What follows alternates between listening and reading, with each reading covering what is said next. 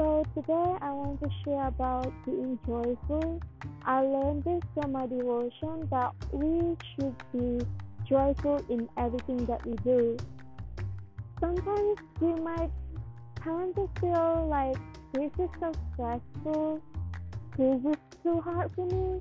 Like we always complain. We we don't feel joyful in what we do. We keep complaining. When something is hard for us, we complain that it's hard.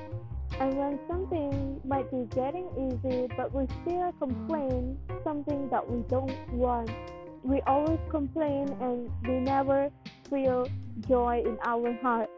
So I think this is a good message to learn how to be joyful in everything that we do.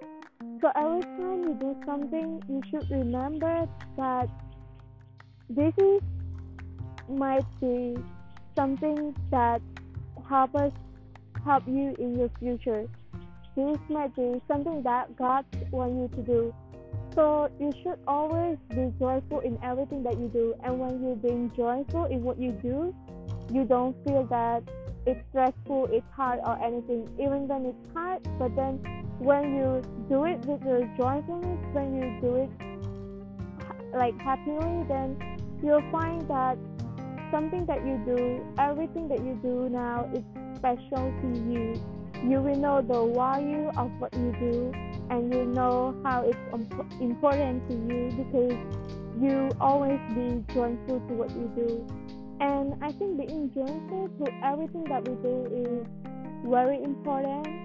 It can cheer us up in whatever we do. Sometimes we might stress in work or any assignment, schoolwork or something. And being joyful is good to ourselves and even to others who is around us. Like we show our happiness, we show how joyful we are, and the people around us will see how a positive person we are. So being joyful, showing your positive vibe, showing that you're such a positive person in what you do, and it's also it's makes you happy, and it's also make everyone around you happy with you. So yeah, being joyful in everything that we do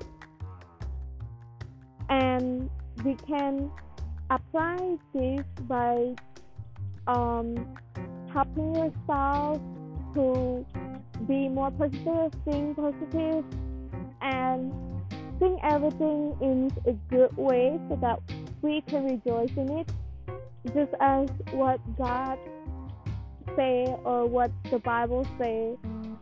Be joyful in everything that you do, like rejoice every day.